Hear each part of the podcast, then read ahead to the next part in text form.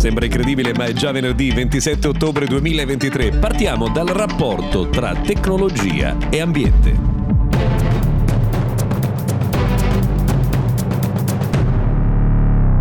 Intanto buongiorno a tutti, questo è Mr. Gadget Daily, io sono Luca Viscardi e un notiziario tech quotidiano che oggi entra un po' in alcuni dati che sono stati resi noti ieri sul rapporto tra il consumo di materiale video e il carbon footprint globale, cioè quale impatto ha sull'ambiente un'abitudine che noi abbiamo ogni giorno, quello di guardare video su YouTube, su Instagram, su TikTok, su una delle tantissime piattaforme che li propongono. Beh, intanto bisogna sapere che internet contribuisce al 3,7% delle emissioni di gas sul pianeta.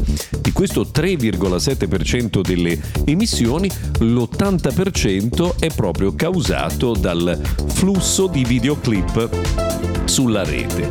Tra l'altro la cosa curiosa è che questo flusso di videoclip sta crescendo ad una velocità davvero impressionante, addirittura del 25% ogni anno. Non solo perché eh, durante la pandemia e poi questa è rimasta l'eredità che abbiamo eh, tenuto, il consumo di videoclip è aumentato in modo esponenziale anche sulle reti aziendali. Molti lavorano da casa usando una VPN, quindi insomma il traffico che generano finisce eh, per pesare sulle aziende. Ebbene, tutto questo ovviamente ha un costo in termini di eh, impatto ambientale ed è quello su cui si sta lavorando, in particolare perché l'encoding, quindi diciamo l'elaborazione dei video per la loro trasmissione su internet consumano davvero una quantità di energia altissima. Quindi più di noi, più persone eh, vedono videoclip, più volte viene eh, fatta questa attività dell'encoding e quindi più aumentano i consumi. Insomma,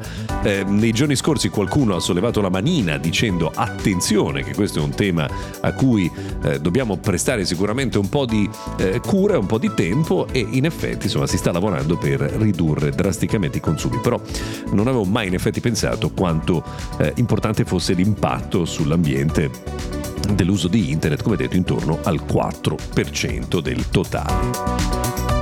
Cambiando completamente argomento, ieri, come già insomma, sapevamo, sono stati confermati Xiaomi 14 e Xiaomi, Xiaomi, anzi 14 e Xiaomi 14 Pro insieme anche al nuovo Watch S3. Ehm, ovviamente occhi puntati eh, sugli eh, smartphone che hanno le fotocamere realizzate in collaborazione con Leica. Il modello Pro ha una struttura in eh, titanio, schede tecniche molto avanzate, i prezzi cinesi sono quasi un sogno perché perché il eh, modello normale base costa 518 euro, Xiaomi Pro 14 Pro eh, nella versione base 12 GB di RAM e 256 GB di memoria interna costa 648 euro. Ecco, scordiamoci questi prezzi per eh, l'Italia, verosimilmente saranno se non il doppio, beh insomma probabilmente 400 euro almeno in più da aggiungere a questa cifra.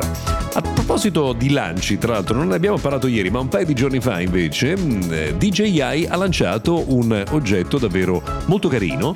Eh, parliamo della nuova DJI Osmo Pocket 3, che è una piccola videocamera stabilizzata, ora tra l'altro fatta in modo tale da poter essere utilizzata sia in orizzontale che in verticale, in modo eh, davvero molto molto semplice. Un oggetto molto molto bello, ma il cui prezzo è lievitato rispetto alla versione originale originale, però sensore da un pollice, quindi non male, stabilizzazione eh, avanzata e ehm, questo è un altro aspetto importante, capacità di elaborare i video praticamente in tempo reale attraverso l'applicazione. Sicuramente prodotto molto, eh, molto carino.